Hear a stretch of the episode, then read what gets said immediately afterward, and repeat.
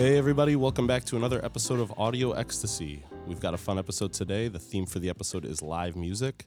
We're going to be looking forward to the return of live music and also looking back to some past favorite live shows that we've seen. I'm here with my co host, Dylan Husney. Dylan, Hey, what's going on, man? how are you? Uh, doing fine for the most part. It's good to be back. It's been a little while since uh, we've had you know the full cast back in action. So Yeah. it feels good. It does feel good. We got Bref with us today, our producer, back in action. We've also got a guest with us, Nick Capitelli. Nick, how's it going? Good, good. Thank you guys very much for having me. Good. It's uh, first time ever doing this, but I'm excited to be part of it. We're excited to have you here. So, we've got a usual opening question for all new guests. Okay. Two part question. First part, what was the first CD you ever bought? And then, second part, who is the most recent artist that you've gotten into? All right. So for the first CD, I'd say that I can actually think I spent my own money on was probably Zeppelin One back when I was like nine, something yeah, like that. that. sounds about That's right. yeah, awesome. yeah, Zeppelin One. I, I heard uh, Mothership through a cousin or something. I was like, this is pretty kick ass. So I rolled with that, and I got real into Zeppelin, Hendrix, all that stuff when I was young. Um, last artist I've gotten really into it probably is either Serge Gainsbourg, the French singer songwriter, or there's this new girl. Uh, I might be pronouncing her name wrong, but it's Claire Laffut. And she's French, modern day. Um, kind of has a lot of diversity. Only like five or six actual songs out right now. But I think on May seventh she's dropping a new single. Um, definitely something to look into. Yeah, Good I'm, stuff. I'm unfamiliar. Dylan, do you you know her at all? Uh, I've only been introduced to her a couple days ago through Nick. I have never heard of her prior. okay. so- what It- led you to the French stuff? Uh, so actually, my friends that uh, like my kind of little group chat that I'm in, we all share playlists back and forth probably once a week. And somebody had put a song on there uh, called Verdite, I think. Um, but that was on there. and I was like, wow, this is amazing. Like just real low kind of smooth synth poppy stuff when the French lyrics over it and everything. It just sounded great. So I looked into her and I was like, oh yeah, this is for me. and you just at that point you were like, I'm going deeper. And Yeah, Serge yeah. Gainsbourg. And I, yeah, well, oh, Serge, Serge came a year and a half ago. That, Okay. but Serge, Surge, I mean, like he's, I feel like more people would know who Serge is. Um, obviously, he's just a phenomenal, super famous French singer songwriter from the '60s, '70s. Uh, I think he had a little bit in the 80s. I know he died pretty young, but great musician in his own right. Uh, super influential in Europe and France specifically. Um, Claire is modern day. You know, Serge is back, back in the heyday of music.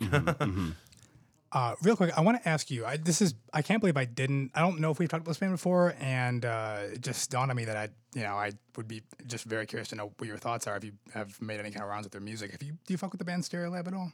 Uh, actually, I have heard probably only three tracks. I can't say I'm well oh. informed. You- Yeah, I know. You need to check out. I'm gonna give like uh, for sure Mars Audiac Quintet, just Okay. a fucking classic. But really anything from uh, their second record, uh, long title, I'm barely know the name of it, but like through uh, Emperor Tomato Ketchup. Yeah, Emperor Tomato Ketchup, and then the one after that is What's the one also with just Dots and Loops? Dots and Loops is the is one. the song I thought on. Yeah. no, Dots and Loops is the next That record is the- after that, but yeah, yeah, Okay. yeah. Okay. great band. I yeah, fucking fantastic. Yeah, um, my- but Dakota showed me them back in the day, but I, I never took time for some reason at that point in life to actually dig into it. And it's funny you brought that up because I thought about them the other day and I was like, oh, I should go back to that. I got into them a handful of years ago. Like I was really pretty fortunate. I was uh, in 2019, and I got a chance to see them live. that Oh, really? at Royal Oak, and yeah, it was so Sounds awesome. yeah, and uh, we're going to bring up Royal Oak music probably later in the show, the theater there, because Hmm. uh, there's the only show that I'm aware of is a band I've been wanting to see for a long time Oh, yeah? performing there later this year. So. We love that venue too. You and me have seen a couple shows I mean, together. I the, think, can I speak the, for the both of us booking there? is insane. Like uh, the sound, I wouldn't say is like it doesn't necessarily. I think some of the best like overall in terms of like the venues that I've spent a lot of time in, but like it might historically have the best booking of any venue that I've ever been to. Like, Yeah, as far as my tastes are concerned. more than El Club. I mean, look, El Club. The thing with El Club is I've been there way more, so it's not really. It's like I mean, I've probably been to shows at El Club four or five times more than I've been to shows at Royal Oak. But because they book I've artists seen you like more, right? I feel like. well, more but they don't. They don't show. Uh, they don't. I don't think they. I think first of all, they play more types of shows at, or they play have more stuff at El Club General. They're much cheaper shows, and uh, yeah, Royal Oak. It it varies a lot more, but like the stuff that I have seen there, I mean, Animal Collective, Flying the Lotus, Neutral Hotel, Stereolab, Sebastian. Belle and Sebastian. Uh, who oh, there's somebody War on Yeah. Drugs. I mean, it's just like you Bigger know, tier artists than maybe well, just like my gonna some of my absolute favorites of all time. Like it's not even. It doesn't even come And it's close. a better theater space, yeah. Also, though, I'd be remiss, Nick, if we didn't spend a little more time on you being like a young preteen and being into classic rock yeah, yeah. because that was definitely very much my youth. Okay. Like So you said you you got into it through Mothership through a cousin. Yeah, a cousin showed me Mothership. I think I was on vacation with the family, and he put it. He was older than me, so he was driving around, put it in the car, and I think the first song I ever actually heard was Black Dog. And at that point, I hadn't really heard any actual like rock and roll music. You know, I'd heard Yeah. like some early Beatles stuff through like my parents, or my parents were never huge into music, honestly, in the first place. So they would just kind of put the radio on. Um, but when I heard Led Zeppelin, I was like, okay, yeah, this is cool. I'm into this. This is like something I want to get into. And gradually, probably within the first year, I actually started playing guitar because of a mixture of Jimmy Page and Jimi Hendrix. But like that hit hard when I was Yeah. young. I remember those Jimmy Page tabs early on seemed like magic to me. Like I couldn't understand it. Like I remember like learning like the basic like the classic classic rock riffs like Sunshine of Your Love, Smoke on the Water, whatever. Yeah. And then you I remember specifically looking at Black Dog and seeing like the scales it was using, how much more complex it was than like any of the other stuff I was familiar with prior to it until like this day like just like Jimmy Page's just such an insane guitar. Oh, I composer. know. I mean, like one of he's the got a bit of a sloppy style to a degree, but it really works with his sound. Like you know, it's Jimmy Page. Yeah. you know, he's not like for yeah. sure. I mean, he just got so much raw energy behind what he's doing. And I mean, honestly, like learning guitar, being so influenced by him too, you got exposed to a bunch of different tunings, whether it was just like you know drop D or like the Rain song. I don't even remember what tuning that was in, but it was like D A D G B E or something like weird stuff. No, that's just drop D. I'm sorry, I'm an idiot.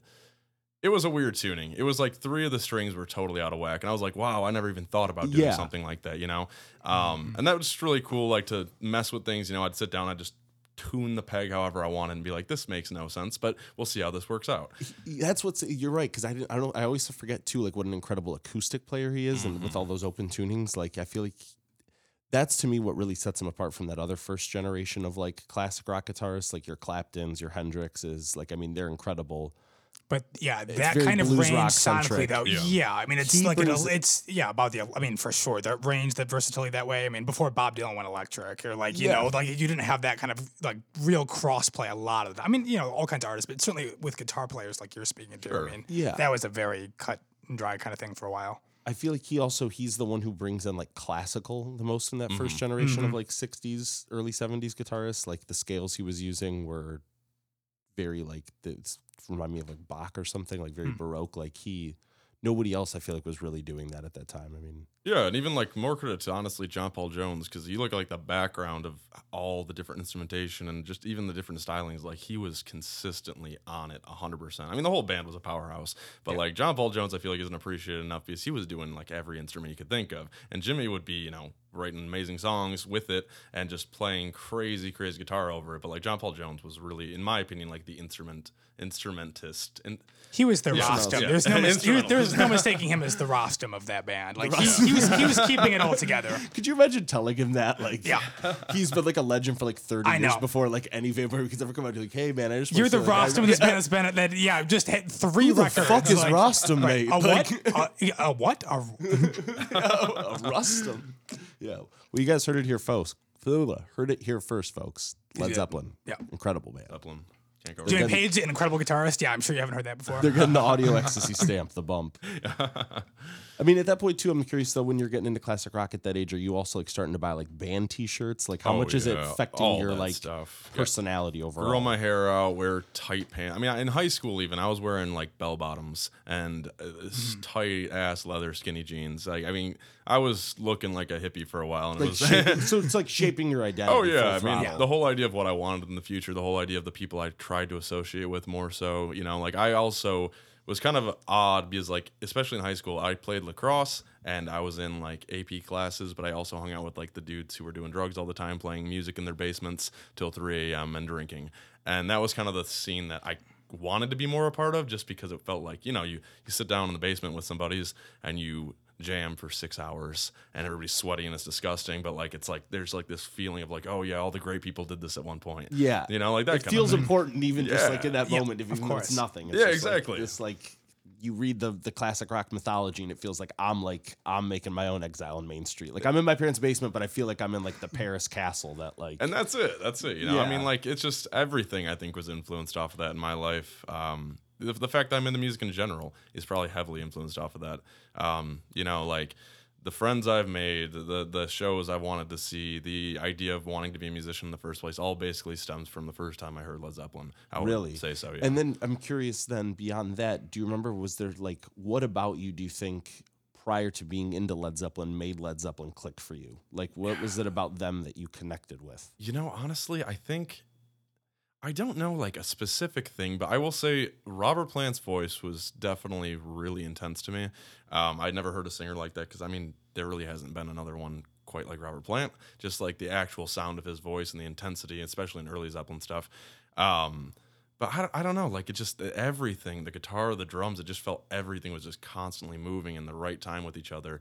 And I hadn't heard that with a lot of stuff because, like I said, I predominantly listened to the radio just in the car with my parents. You know, I wasn't listening to what some people would maybe consider the best music um, of the early 2000s. Yeah, So yeah. I imagine, yeah, the rush of that, the taboo of somebody just like singing like that. Well, that's and Just like, yeah, I mean, of course, it's like just seeing the Stooges for the first time or Yeah. whatever it is. It's like just the pure shock comparable to whatever your, your life had known up until that point. I mean, Yeah, there's even- no way a band like Led Zeppelin wouldn't leave some kind of an impression. Exactly. And I actually, now that I think about it, that same period of time, I was in private school and I hated it.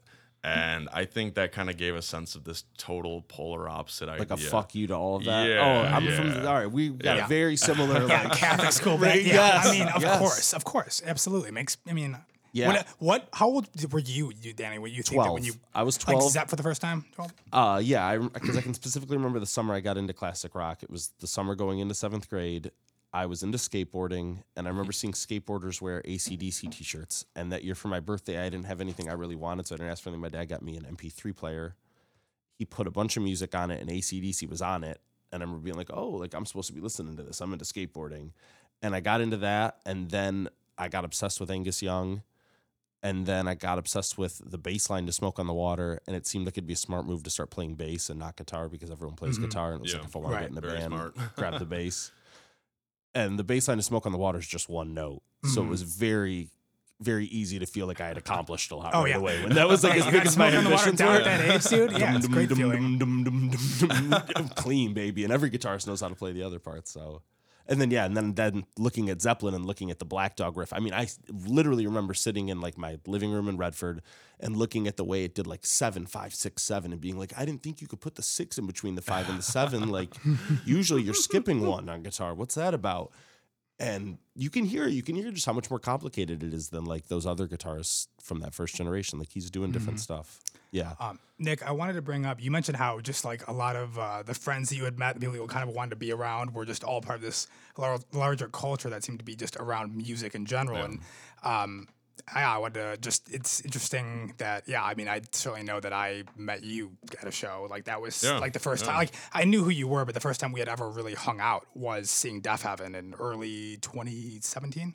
Yeah, and February, that I was, that was like think. the peak because I mean, me and uh, Carlo, who introduced us, Yes. um, we used to go. I think for six or seven months straight, every single weekend we'd go to El Club and just see anything. Like we didn't care who was there, we would just go, and it was fifteen bucks to get in. You know, And at that point, Which I don't speaks to why again I was seeing so many more shows Yeah, at El Club I and Royal Oak. The shows yeah. they were just Elk- so much cheaper than anywhere else. Like I know I'm paying 45 50 for any show at Royal Oak. I Oh, mean, yeah. fuck their business end of things. Like it's an ugly Yeah. yeah, backside of denying it. that. But but the they book the best shows. I feel like bottom line, at least for me. My Yeah, my I mean, taste. I think well, it's like the most consistent. There's no question. I think I always call them the best because again, it's for my taste for sure. It's just the most consistent, the most kind of variety, while, while still being just artists that are on the come up that are possibly releasing their best work are still vital. and it's never more way. than what, like twenty five bucks. Never more than Yeah, I don't 25, think yeah. I've ever paid But more than yeah, I mean, Royal Oak just again speaks more to my taste. I also saw like Grizzly Bear, Moses Sumney. I mean, you know Yeah. what it is. But Well, the like, guys who are going to be at like Masonic, if Yeah, not there, or- basically, yeah, or yeah. Fox or yeah. Fillmore. If Panda Bear wasn't going to be playing, I mean, whatever. Yeah. But um, so yeah, that was when I met you at Deafheaven, and we haven't gone to a ton of shows really since. No, I mean, Um, definitely Car this Seat Headrest we saw together. yeah. Was that which at was the, the- Majestic? S- Yeah, Majestic. It was a year and a half later, 2018 mm-hmm. September. Great, mm-hmm. great show. Only time that I've seen Car Seat so far. Oh like, yeah. uh, same year that they released the Twin Fantasy remastering, which is mm-hmm. reimagining rather. It's my favorite record they put out to date, and like not necessarily the peak of my car seat Headrest fandom, but definitely when at a point where I just thought that they could do anything and they were on top of the world and you Oh, know, totally could agree, do yeah. no wrong. and their live show, oh, insane. I mean, good. that's what like Yeah. fully sold me on them. Was you and me saw them at El Club? No, was I wasn't No, with I was with Matt. I was with Matt, and we saw them. And I was like lightly into them but seeing the live show like And that would have blew me been the year that uh, Teens of Denial came out, 2016. Yep, yep. and That's- just seeing when I got how hooked, too. incredible those. Yeah, and then watching that band grow and sort of become more of like a Talking Heads kind Mm. of live band, or like Mm-hmm. with the synthesizers and a lot of percussion. Dance moves and- and just the singing. Yeah, just the it was lone, fun. Like, I think- Yeah. I yeah. thought. I mean, let's do it. Let's make the transition. I think we're talking Yeah, live music. please, let's, let's get, get let's into get it. right into it. So before we get into what shows we're looking forward to most, I'm also curious just to hear everyone's favorite show of all time. Or also first show too, because I would First love show. to know. Yeah, first and favorite maybe. First like, show, yeah. Nick, who was the first artist you ever saw? First, technically, the first artist I ever saw, I was four, and I went with my sister because my sister was she's about thirteen years older, and my grandpa bought both of us tickets to go see the Backstreet Boys. Yeah. uh, Yeah. Did you know this? Did you know this, Dylan? No, I didn't know this. We are like, not. I We're eight for eight on Backstreet Boys like, references. Every episode, eight for eight, baby. Because they're titans. They're titans of industry. Okay. I mean, I've never denied that they're titans of industry. Like you, you know, you have enough millennials. It has nothing on to do with what age. Yeah, it has nothing to do with what age we are and what, how, when we grew up. On a podcast with Danny, nonetheless, where like if they're not going to bring it up, he'll like cover the tracks, your tracks there. I mean, And it's what just was that? sh- what was that show like? I mean, it was four years of amazing. age? It, was, Yeah, it was crazy. There was- Everything I wanted at four years old. yeah, exactly. Did they play all the cuts you wanted to hear? Were they playing know, like? I were they playing didn't even- deep stuff? I Like- don't. I wouldn't know. Were they doing I, I was into B-sides? the theatrics stuff. They had the they had the wires where they'd be flying around and stuff. And I'm I'm four years old. I'm looking like, what the hell's going on? This is amazing. Yeah, Right? yeah. The flashing lights and You everything. go to Right, the circus right. and a show at the same Yeah, same. I mean, it's just like unbelievable. I've never seen Animal Collective leave the ground. You know what I mean? Well, you haven't seen them live enough, my friend. Well, yeah, but the one show I've seen them, they, stay grounded gr- the, they were for the grounded. entirety That's of it. That's true. Okay, It was pretty grounded. I was very. you show me Avey. Tare doing some fucking choreography or getting in the air singing, I will be impressed. But until then, Yeah, I mean, hell of a performance. Can't say they're my favorite band by any means, but hell of a performance. I'll give them that. Can't say they're a band that you top ever listen five, to for any top reason. No, no, no. top five. Can't say they're a band 10? that you Uh, would it's- call redeemable in any way, other than the fact that like they made music that resonated with people. Well, I think let's just get back to talking about live music. No, you're I starting mean, to piss, you, 'cause I- you're starting to piss me You off. could answer that if you want, because he was gonna Okay. like correct me on that, like tell me that he, there is something more redeemable about them than what they brought to people. So if you want to get in there, that whole but we don't need to get into it. It's not a big deal. The only thing I'll say in their favor is that whole era was a bunch of teenagers who got picked up by record labels and mm-hmm. intentionally put together to make money for the labels. Yeah. I, I get it. You're 16, 17, some guy comes up and say you want to be a millionaire, have all these girls all over you all the time. I get it. Now I'm not going to say that their music's And you can sing but definitely. You it. don't exploit that. Oh sure, you Yeah. know, and dancing like they have talent, sure. Yeah, you no know? doubt, no but like it's just I'm the music isn't good. I'll be right. honest The about music that. is But it's not like- very Compositions are incredible. all right, Max Martin is one of the greatest of all time, and I think The vocal great melodies are tight. There's no question about it. Yeah, and the, the just like in general, the, The- the- corporations, yeah, the the beats, chord the progressions, everything. yeah. I mean, I think It's a little, little kind of one note for my liking, but like it's not. Awful. I'd It's say- not the worst stuff that I'd I've say the worst part is the lyrical content. How about we keep it Yeah, at that? the lyrics are definitely the worst of it for sure. all right, fair enough. Melodies and the harmonies are great. There's no denying that in my mind. Dylan, first show. First show was Coldplay. I was a freshman in high school. What They were tour touring was Viva that? La Vida. My Oh, favorite record of theirs. wow. and like that was, too. I mean, certainly I would say like the peak of my Coldplay fandom, but also like that is still my favorite record of theirs. So that was like cool to see them during that. I mean, period. that's what got you. Now that I now I see where shoegaze starts for you is Chinese sleep chants. You're seeing Coldplay at age twelve. I was into shoegaze before I got into Coldplay, but Wait, what? You were into shoegaze before age twelve? That's not wild. well. Like, I don't buy that. no, that's I was joking. That's that's not true. I was into shoegaze adjacent. Like I was definitely like turned on to the possibilities of you know heavy distorted looking at my guitars, but not well, no, like yeah, that for sure. But no, not any shoegaze proper. No, I was- well, I've also been into Coldplay years before that, so obviously that's not true for like a couple of different reasons. But like, yeah, that was like the last Coldplay record that I still like at all. And yeah, I mean, it's it was great. It was a great show. It was at uh, uh, the Palace Auburn Hills. You know, it was really really good stuff. Uh, you know, played a lot. I do remember that it, you know they drew from a lot of their other records, even though it was obviously very tight on Vivo. And yeah, it was good. The, my favorite show of all time. I still, I mean, I still feel like it's probably Neutral Milk Hotel Royal Theater. I mean, that was just unbelievable in 2014 with the full band. I mean, I was just, I again, part of it was, I mean, certainly compounded by the fact that I didn't think I'd ever get to see it happen, but like it just sounded better than I thought it would, and yeah, it was, it was unbelievable. So, yeah. What about you though? First and last. First show would have been Neil Young, my freshman year of high school. I went with my dad and my mom. Um, I remember during the encore, all the old people started to smoke weed. It was at the mm-hmm. Fox Theater, and it was my first time smelling weed. And I remember holding my breath and thinking to myself, I don't want to get hooked on this stuff. Sure. my favorite show was four years later after, the summer after graduating high school, seeing Radiohead on acid at the Oh, Palace. So some things had changed. But we got. I went with my friend Lewis Walters. We got there like two hours early and got front row. We'd bought general admission tickets. We got right up there.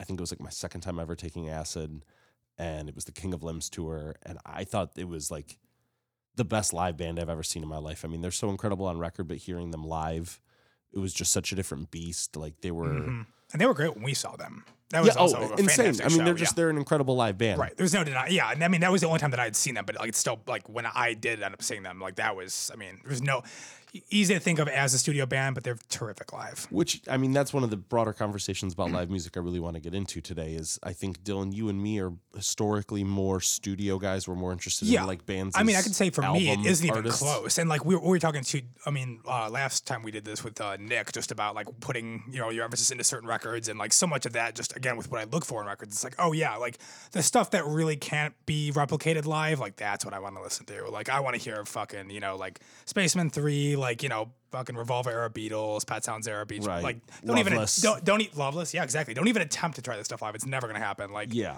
so, I mean, that's certainly like, you know, the, the sonic journey is what I'm always here for. But, Like you I know, think of the unit of music Yes. as an album. It's like that's what. Oh, like al- music's comprised of albums. this is Like, the art I- form that I've like, like, yeah, that's the that- atom. Of Yes, like sure.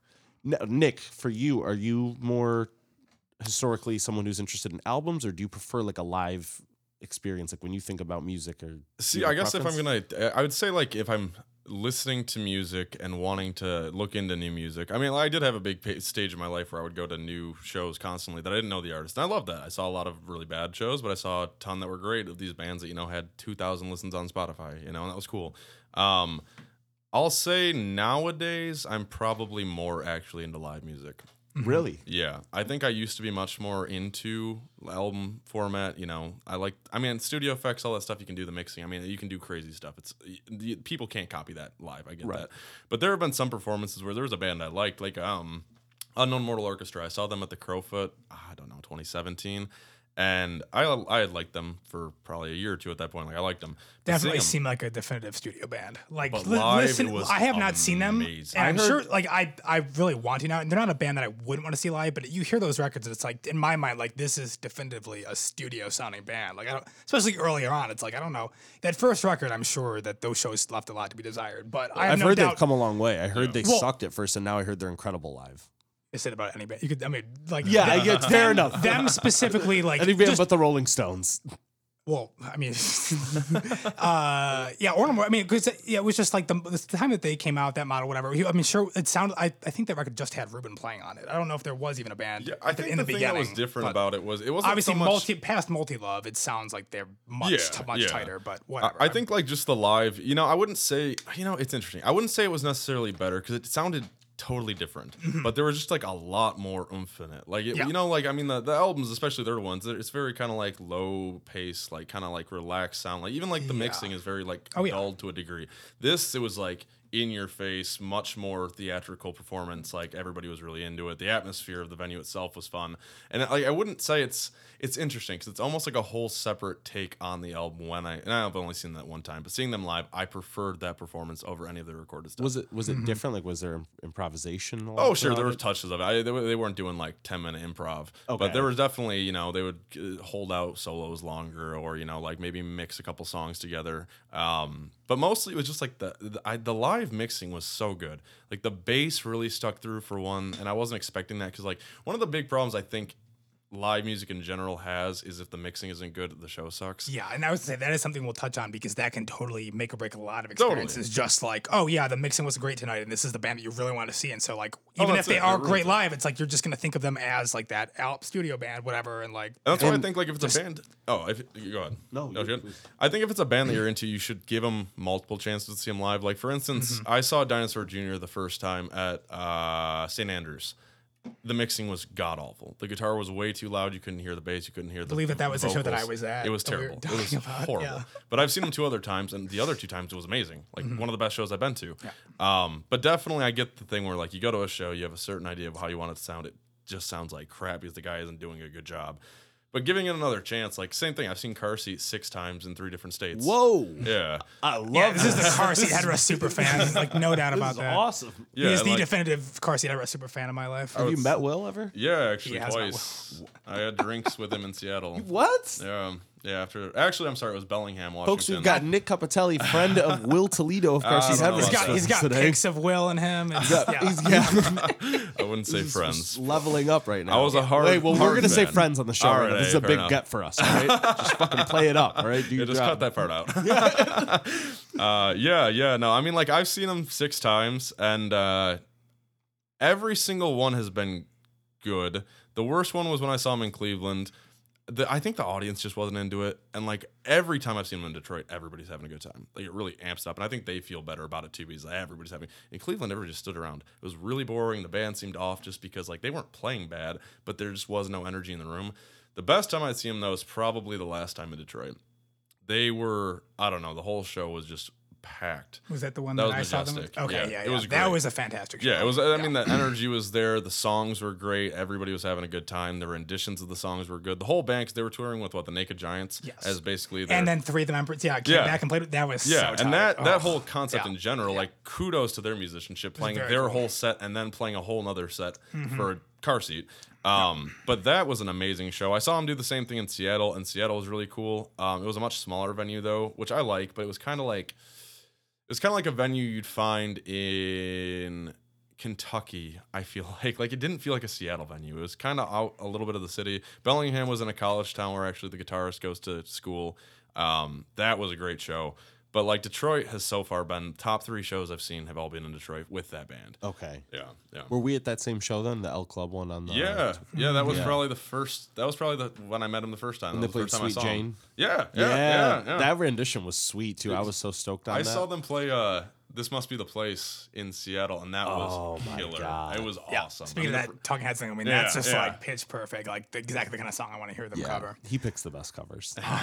But yeah, that aspect of it too, I want to touch up on just like how Unknown Orchestra sounded different, com- like comparable to what you had expected, given how they sound on record. Like that is something that I do love about live music is just seeing the differences and that sort of thing. And like bands that I love, like Smashing Pumpkins or Animal Collective, I mean, like the arrangements might be like altered, the transitions are wild. Like you, I've had times where I didn't even know like what uh, song they were playing until I heard some of the lyrics. It's just like Yeah. that kind of stuff. Always, it's just super exciting and like, yeah, I mean, I like the you know, just like you never like the, whether it's a cover or an arrangement, like you know, different to take on a certain song that you know that they played a million times. It's like there are certain things that you just you'll never be able to see again. Like just the presence of that, like just yeah, I mean, it's under, like something that it's very easy to appreciate in hindsight, having not been to shows, you know, as long as we have given the pandemic. But like, yeah, just like thinking about live music again, that is such an exciting thing that I just have taken for granted for the whole time that I've been seeing live music, mainly, pretty much. Oh yeah, this last year's made me appreciate it Yeah. just all the more. Just I think having the maybe for yeah, the last couple years it's been easier just because I've been going to more shows. Yeah. It's become more apparent. But yeah, historically, that's just not something that I have.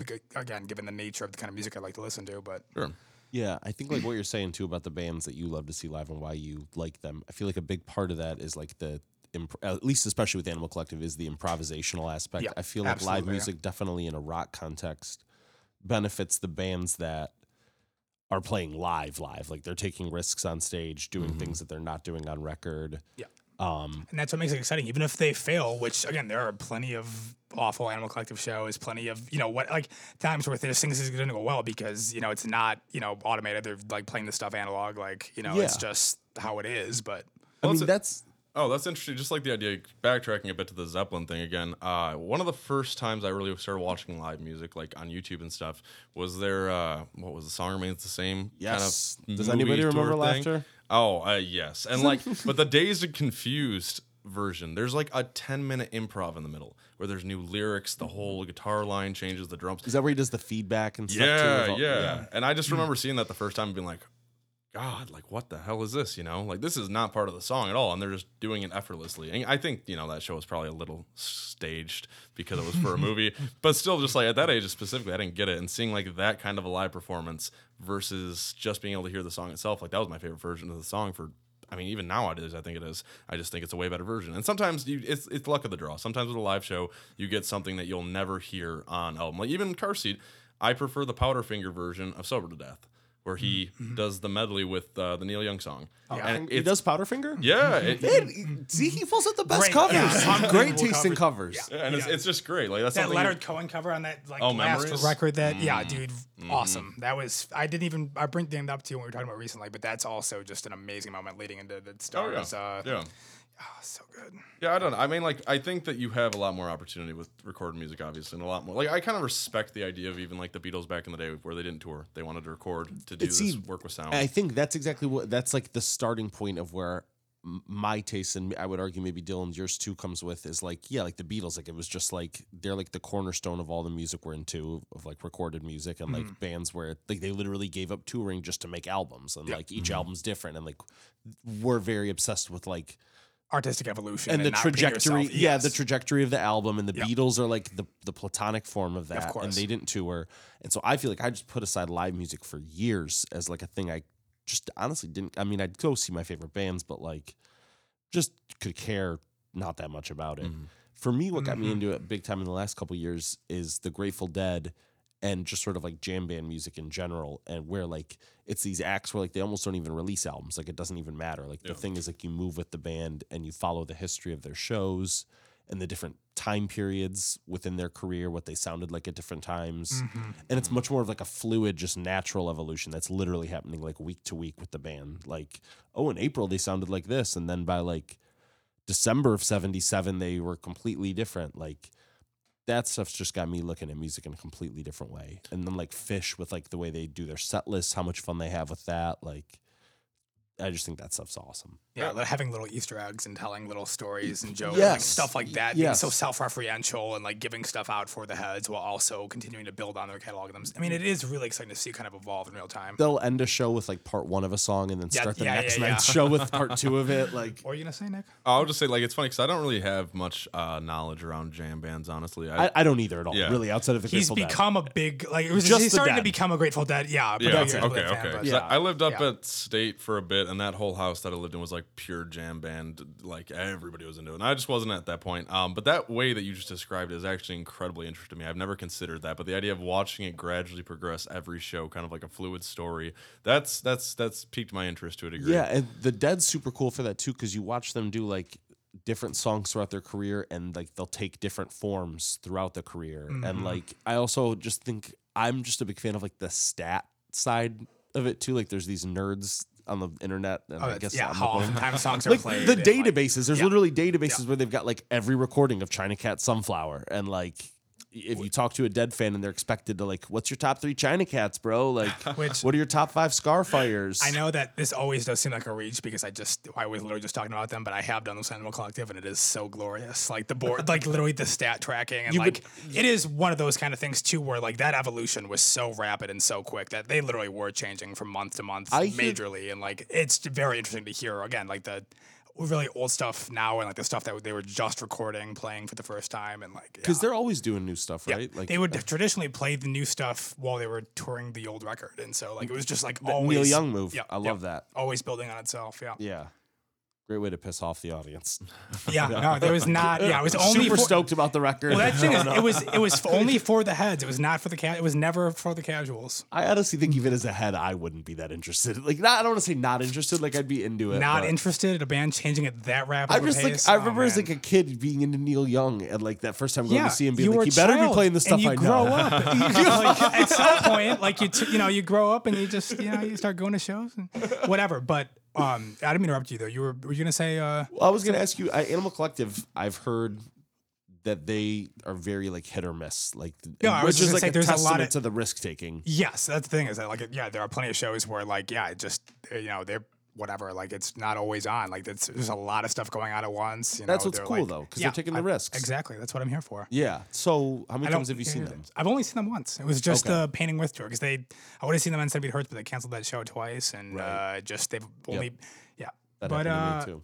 Yeah, they're recording a new record this year. They're trying to get Panda Bear into the country, so trying to smuggle him in somehow. That's the last. That's literally the last thing I heard from the boards. Like through the grapevines, they're trying to get Panda Bear in the country somehow to record this next record. Bernie would have gotten him in. yeah, Bernie, Bernie would I know. He would have voted for Bernie if Bernie's he a bro. in America. Bernie Bros. I Bernie know. Bros. Yes. I- yep. You were listening to Bros on the way over. I was watching your Spotify. Yeah, I was listening to Bros on the way over. I'm always we were watching. talking about Daddy's always yeah, watching. We were talking about that. we were listening and to Breath Serge was listening Gainsbourg to Blink 182 this week. Yeah, you That were. sounds like of the State. It was playing. My eyes are always open, So- boys. okay. Um, we were talking about favorite shows. Are there any shows like any artists really that you haven't seen that you really want to like, like you know, kind of white whales in that regard? Like, there, I'm sure there are plenty of artists that we each have that we've thought of many times that we'll never be able to see live. Which Mm. you know, that's like a enormous list. I'm sure if we really want to get into it. But are there any currently that you really feel like you need to see? 'Cause I've my list is actually quite extensive for like the true need. It's art- not. wait, it feels artists disingenuous, but that it's we pretty haven't long. seen before, or just in general. The artists that like we have not seen yet that we really need to see that would be possible. Like I'm not saying like oh yeah the Beatles, Jimi Hendrix, but like Right, that right. you actually like could. But I see can't say like I like I want to see Guided by Voices for like the blank of Yeah, no, you've already yeah that you haven't seen yet, right? I haven't seen Radiohead, and I would love to see Radiohead. That's Mm-hmm. a big one. That's definitely a big one for me. Um, you know, that's interesting. I don't often go to kind of like the bigger band shows, and I'm not like obviously, you know, it's not the same as going to like a Beyonce show or something. Of course. But uh, I don't think I've bought a concert ticket for more than fifty bucks in the past five years. And I, it's not because I don't want to see the bands that are coming. It's just like I, I, I, a I don't like big arena shows, and b I don't want to pay that kind of money to go see an artist that is just gonna kind of be like arena sound doesn't sound good to me. You know, it's, not, it's not, and the the environment's not intimate. Usually, it feels like a little more. Um, fan servicey to a degree. I like the intimate nature you get, like El Club specifically. Yeah. There's if you want a little tip, there's only one way out, and it's the front. So if you wait around long enough, the bands go out the front. That's how I met Will the first time. But they come to the Ah. merch table, you hang out, you talk. You know, it's intimate. yeah. I don't have interest in going to sit in the 15th row up in the rafters at Little Caesars Arena Yeah. and watch a band that I've loved for a long time, but I'm also paying $400 to have the seat. to be mm-hmm. super far away. Yeah, Yeah, yeah, It's just not. It's not my kind of live show. I suppose. I, I- Yeah. I, I really have no interest in that. I'm with you on that.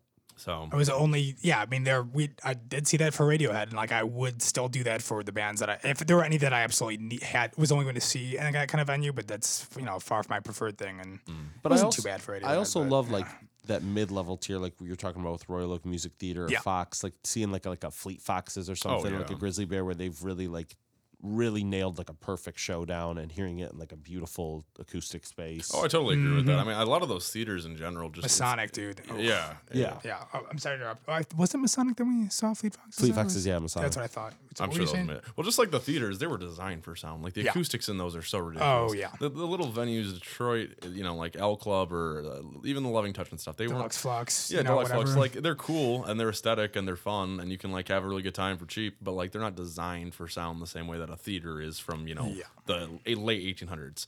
Um, so like I saw Iron and Wine at the Kalamazoo State Theater, and basically it was just him and a guitar the whole show, and it was one of the best shows I've ever seen just because the acoustics were so good. Like even the the encore song, he did that Flightless Bird song, which is one of my least favorite ones, but he did it without any music. He just stood there and sang the whole time, and it was like every I mean it was pin drop quiet in that room, and it was amazing. Like mm-hmm. every like chill everything, and that's cool. Yeah. You're not gonna get that out of an El Club size venue. You're not gonna get that out of an arena. So I have a big mm-hmm. respect for those mid tier venues too, and like I'd much rather see them get better shows that are going to these arenas than keep supporting these arena shows because Yeah. arena shows are just kind of garbage in my opinion. Oh, for sure. I get the idea they're huge bands. Lots of people want to see them, competition, all that stuff, but it just it never sounds that good to me. yeah, no. I don't like the ones where like you you're so far away that when you talk to the person you're with, it's like louder than the music. Still, mhm. like if I'm at a live show, I want it to be like consuming me. That's right. Like yeah. yeah. in between songs, you can chat a little bit, and if there's an in, er, intermission, you can walk outside, smoke, have a chat. Otherwise, shut up. Yeah. Dylan, who for you? Who would Oh, be a, it's you gotta go. There's there's so many, dude. There's Do you so have many. any that come to mind for you? For me artists that I haven't seen? Um, You mentioned actually a little while ago to me that there weren't that many left for you. Like I know Frank Ocean is somebody that we've talked yeah, about. I haven't but, seen like, Frank because yeah. Frank doesn't really do that. Well, that's the thing. I mean, he, again, he counts as somebody because you could theoretically see him, but just I mean, yeah, the nature of him, his non-existent touring schedule is Yeah. like I don't know who else. I mean, who? who Fiona Apple. You haven't seen, would you? Correct. Yeah, that. I mean, that's. But like, I'm just like guessing. Well, I feel like yeah, you have seen most of the ones that you really care about. Yeah. I, shit. I don't Give me, know. give, name, start naming off some of yours. And I mean, it'll My Bloody some time to Valentine is like number oh, one. Oh yeah, I would be yeah, in that for boat sure. too. Cool. Yeah. Frank Ocean, obviously. The Avalanches. oh, pavement. I'm sorry. Yeah, for me, Pavement, pavement. yes. I'm really Definitely. hoping they, they had planned. They'd signed on to Yeah. do a show in 2021 Yes, before COVID that's happened. right. So hopefully that still happens. But like D'Angelo. oh God, yeah. D'Angelo. Come I mean, on, come on. That's the thing. It's like you really start to think like, yeah, the cure for me, the microphone, Sufjan, the knife, fuck buttons. I mean, dude, it goes on and on. Aphex Twin, like, Does Aphex do live stuff? oh yeah, Bjork. That sounds insane. Uh, yeah, dude. Mitski, Blood Orange, Fucked Up, Low, Pusha T, Yves Tumor. Yeah. I gotta Yeah. delete some of these because, oh man, Sophie and I have to MF DOOM pass inside of this list. list. Ooh, R.I.P. yeah, yeah. Um, but yeah, the I was I, I brought this up earlier. The only show because there I have seen some tours being announced. I think Japanese Breakfast, Julien Baker, both announced some dates lately. Uh, a couple other acts. Um, Waxahatchee. Waxahatchee has yes. Um, the only Michigan date that I saw for a band that I'm looking forward to seeing is uh, the Flaming Lips. Actually, Royal Oak Music Waxahatchee Theater. too. Are we, Is we're going. yeah, she's. I, that's why I, I hit your line. I was like, bro, Well, I didn't think that she had announced uh, She announced for Detroit. Michi- When is it? I, I don't know. I You know, it's a thought. day. It's Oh, I say. I, I saw that uh thing, but I did not see that it was Michigan. Okay, cool. Yeah, so Yeah. Waxahatchee and Flaming Lips then. Yeah. Yep. So very excited about both of those. Okay, Nove- cool. November seventh is what I'm Beautiful. being told. Oh, the Flaming Lips is November too. Looking like a good end of the That's a big month. And It is a big month. So uh, yeah, you got any shows you're looking forward to, Nick? Honestly, I I'm actually moving out of the state in two That's weeks, right. so yeah. I haven't. you haven't really been looking at the down there. calendar at all. No, for- not really. Yeah, no. yeah, that's understandable. I understandable. saw Japanese breakfast. They're not coming to Detroit though. No, they're not not. going to yeah, South that's Carolina right. They, yeah, yeah, yeah. Did you Yeah. see them when they were with Alex G? Yes, I did. That's Yeah, yeah, we- yeah. Okay. That was a good show. Yeah, I Yeah. did totally forgot about that. That was when he was drawing Rocket in 2017. That was a good one. Yep. That was the first time I saw him. Yeah. Yeah, it'll be. oh, he's definitely gonna play something. He's got something coming out this year for sure. But Where are oh, you man. moving? Uh, South Carolina. Oh, okay. What's taking you there? Just uh, trying to. I'm actually. I mean, it's a whole thing. I'm trying to move to Europe, and I can't this year, so I'm doing a small move in between to get used to being away. it's a big, long thing, but yeah, two weeks from like now, I'm actually leaving. So I'm not. I, I guess I haven't looked into the venue things at all, like what's around. I mean, I've looked into venues down there, but I haven't looked at their schedules. I don't know what goes Yeah. through there typically. That'll be cool though. Yeah, new, yeah, it'll be different. places to see music. Yeah, yeah, and like I'm a couple hours outside of Atlanta, even so, I'm sure there's tons of big people who are going to go through there. You know. Yeah. Well, it'll be Um, interesting to just. I mean, it's been a while, but like you had mentioned earlier, you were at a point where you're seeing a lot of like you know local stuff, whatever, and mis- like Oh, just v- constant. shows at all. So like, just the sense of like, yeah, a bunch of like local stuff coming through South Carolina when it's feasible again. I mean, that's just yeah, Well, it's, getting a yeah. sense. It's like okay, like that'll be just cool to see on that level. Like you Yeah, know, and I was talking to you like- earlier in the car. Like, there's even within the place that I'm living, five, I think, jazz clubs within like a 10 right, minute yeah, drive. yeah. So there's gonna be a lot of stuff. And like, I'm right by, I'm basically on the southern border of South Carolina. I'm like 20 minutes from Savannah, Georgia. They have an art school, so I'm sure there's tons of you know artsy kids doing music and crap there. Lots of venues. Atlanta's a couple hours away. Like, it'll be different, but it'll probably have a whole a more interesting type of sound I think than where I don't live near the city here. I live kind of out in the suburbs. Atlanta's a couple hours away. That's it. yeah, like three. That's awesome. Yeah, yeah. So it's cool. Yeah. You might be our new hip hop correspondent. I would like to actually check out Atlanta. I- That is a fantastic idea. Well, you specifically doing, but like having correspondents in different parts of the country to tune into local scenes. Oh my God, that's a what's going Yeah, on man. in hip hop, Let's Tell go. us yeah, what's going on happening down in the there. streets of Atlanta? Down on the street. There's no way I'm walking the streets of Atlanta this song. You're on the ground floor, and I'm just curious. When is that Migos album coming out? What, are the- have you heard? What are the best tapes that have been passed out to you this week? What are they selling at the gas? it's just going to be me stuck in traffic trying to get where I'm going. All right. So, uh, unless we have any final words about live music, I've got some records that I want to recommend to you boys. Let's get into it, man. I've been waiting. But yeah, no, I know you guys have been waiting on this. We've all been waiting for like you know music to resume on the whole, and you know I know Danny specifically has been wanting some stuff to listen to because he never reads my texts. So I I read them. I like them. I, I know. respond to them. I know. I'm, I'm totally joking. You're the only one that engages with this Okay, stuff. That I is, I, know. fucking- I'm, I'm fucking with you. you good. just did a great job with this. All right. Uh, shouts out to Brockhampton and uh, there's somebody else I was gonna bring up. I only have room for five people. You know, five acts. And I was gonna that last Brockhampton record, Roadrunner, New Light, New Machine, great album. I think it's their best one yet. You know, we can go in on this later, but like very tight stuff. This They is are, the one that came out just recently. yeah, recently. I was curious how you feel about them because Never given your boy band boy band like fandom, this is a band that I think you should keep tabs on. They are like the definitive boy band of the moment. So. yeah, yeah. Well, Well, I feel like- BTS. Well, we're talking, talking artistically, Danny. Yeah, I'm talking I know. artistically too. No, I know. You haven't listened to Brockhampton, so how can you speak I've listened to BTS. Well, I, 'cause I know, I've listened to BTS. I'm just saying I don't like us writing them out of the question. As? What do you like mean? I've some listened like to them lower. too. No, like, I've listened to them.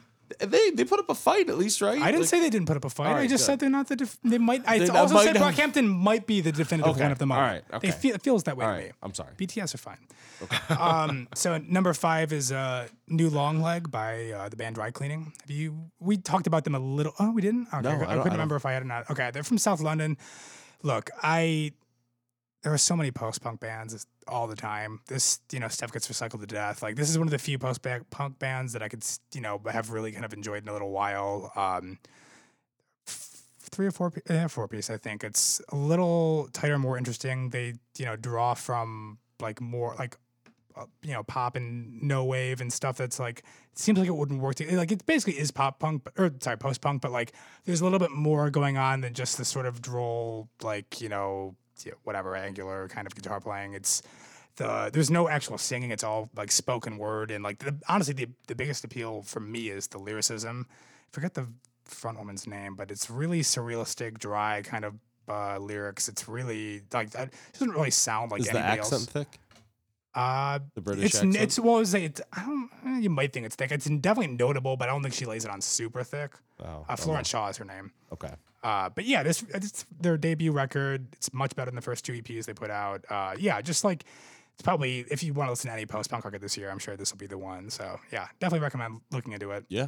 Um, next thing, I mean, you knew this was coming. it's uh, baby.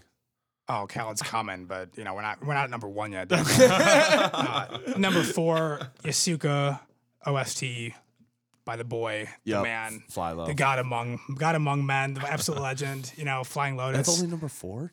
well, there's look. This is a soundtrack. I'm excited. I know. Well, Okay. well, I've talked about some of this other stuff to you before. I mean, hopefully, I actually know one of these you like a lot. But yeah, this soundtrack's pretty tight. It's for an anime that he also helped write and produce. Uh, came out a couple days ago.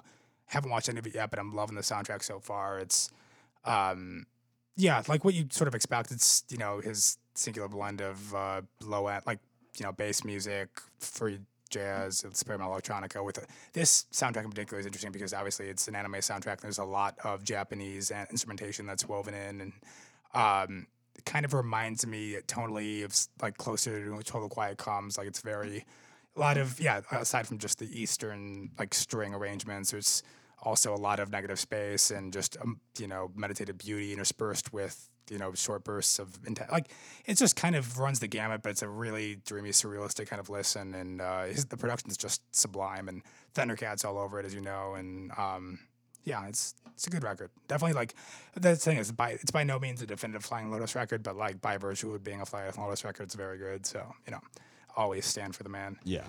Uh, number three is Ultra Pop by The Armed, which are a Detroit hardcore institution of sorts. Uh, I know I talked to you about this record, Definitely, Daniel. yeah, Have you listened to this at all? I've still not listened to it, but I'm very into their whole like concept of how it's not like the journalists don't even know who the actual band members are. Like Right. they send their friends out for interviews and like I, I love that. Oh, super interesting. Yeah, I'm sorry that I was skipping over you for all this. Do you li- have you listened to Dry Cleaning before at all? No, I have not. And I know you're a Flying Lotus fan, but you I haven't listened to Flying Lotus. Yasuke. No. I've not yet. No, Yeah, it's a goodie.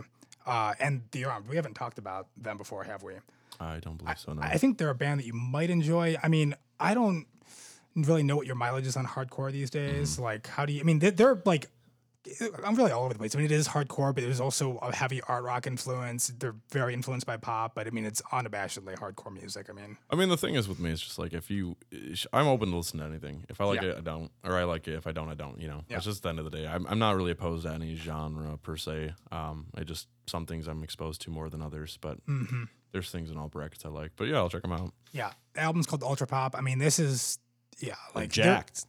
They're all jack to they're the all max. absolutely ripped. I mean, it's insane. Those guys, they're big. Which They're also big is, boys. makes it funny about this too is that like yeah we don't know who's in the arm. We've seen promos of supposedly the band in quotation mark, and it's just a bunch of jacked people, and like there are a bunch of jacked people on stage like when they you know have or, I mean they haven't been touring, but like the promos or the videos and whatever. But like you don't really know who it, are the members of That's the actual band and who's recorded on it. It's just for everything like they've shown aside from the album cover, it's just a bunch of ripped people. Like, That's where they get like some.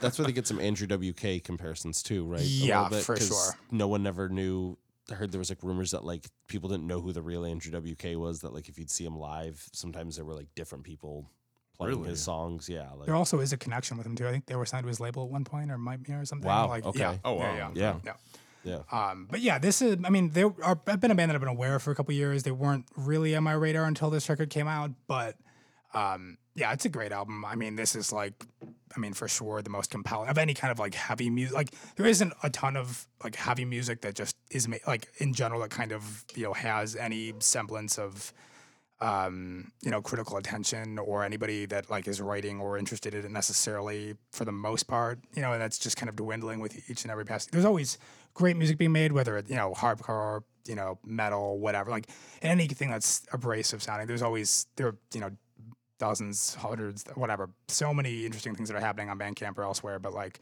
there's not, you know, a ton of uh, attention for this sort of stuff. And like, you know, this record, you know, deserves, I think, a lot of attention. But you know, who knows what'll happen? I just think it's something that if you're into heavy music, you should absolutely check out. Um, the next record, I think we've talked about as well. It's called Promises by uh, Pharoah Sanders and Floating Points and the London Symphony Orchestra. With the beautiful Julie two cover art. Yes, Loving it. this record is just absolutely gorgeous. I mean, this is truly just um, like a tranquil dream of sorts. I mean, there's like a motif that just kind of runs throughout all of it, and like there's just really, I mean, London Symphony Orchestra sound. There's incredible string arrangements, and I mean, Pharoah Sand, like his playing is never. I mean, it's always sounded very controlled and purposeful, but like there's just like a sort of ease to this and confidence that I just have never. I don't listen to a lot of Pharoah Sanders music, but this is just so unlike anything I've heard from him. He his he sings a little bit on it too, doesn't he? he It's hard to because his but his sax playing is so like expressive that it sounds like a voice. Mm-hmm. I mean, that's such like a corny thing that probably everyone's said for his whole career, but like like it, when he's for when I first heard him, like, Cliches are cliches for a reason. Yeah, exactly.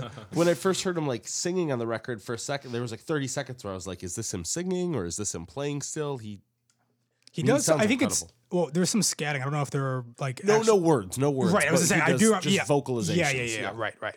And yeah, floating points. Uh, uh, producer that I've been. I'm not a huge fan of his work, but I've liked pretty much everything he's put out. He's a very interesting. Uh, I think a London-based producer. Um, had a kind of background in dance music and has released some like gorgeous electronic, like ambient adjacent kind of records. But yeah, his work is kind of all over the place. He put out a really solid record in 2019, actually. That I'm blank on the name of, but yeah, Promises is. Uh, yeah, really unlike. Well, sorry, what were you gonna say? That's and that's one of the few albums that our boy Mark Richardson came out of retirement to write the review for too, right? Oh yeah, you know it was funny. I was talking about it, how it's a big deal if Mark Richardson writes a review that's not through uh, the Wall Street Journal. He reviewed something else like the next week, and I was like, well, I guess this doesn't matter. Yeah, yeah, like, I- I, don't remember what it was, but it was just like, wow, dude, you completely deflated. like, yeah, no, it, it doesn't happen very often, and it was weird. I don't know how I became aware of this because I don't read the Wall Street Journal, but like. I, either through his Twitter, like I saw him tweet about something, whatever. But like he regularly reviews stuff on the Wall Street Journal. like, Really? all he the he time. did the- like a music section for Yeah, them? yeah, oh, yeah. really? Okay. So like that that's like the only place that I've seen any writing of his like posted anywhere like for the most part the last He's handful of teaching, years. I know. He's at uh Yeah, it's I either Columbia or. NYU. I haven't. I do remember hearing about that, but I know writing a book.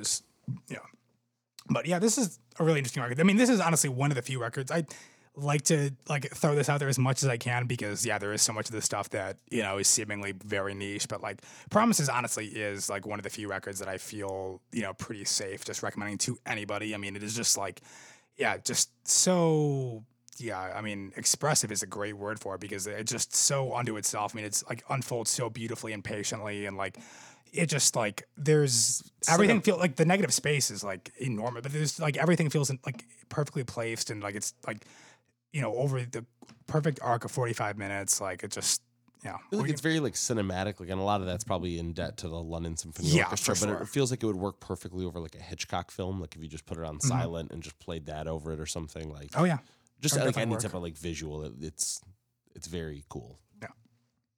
And uh, so number one obviously would be Entertainment Death, but like you know I went long on that last episode. Like my favorite album of the year for sure by far. Well, Yeah. definitely, it's definitely gonna be my ten. So I'll, I'll talk about it at length. Uh, you know towards the end of the year. But like this record's incredible. If you I've been jamming on it still. yeah, I still am too. If you haven't heard Entertainment Death, you should absolutely get on that record. Yeah, I've not, but I'll look into it. uh, number one that I'm gonna bring up today is I can't even fucking pronounce the name of this record. It's I know I've told you about this. It's Menace Kekole Ketivet. I, I I just yeah I have no idea. It's by the group Lost Girls, which is Jenny Hval's new group.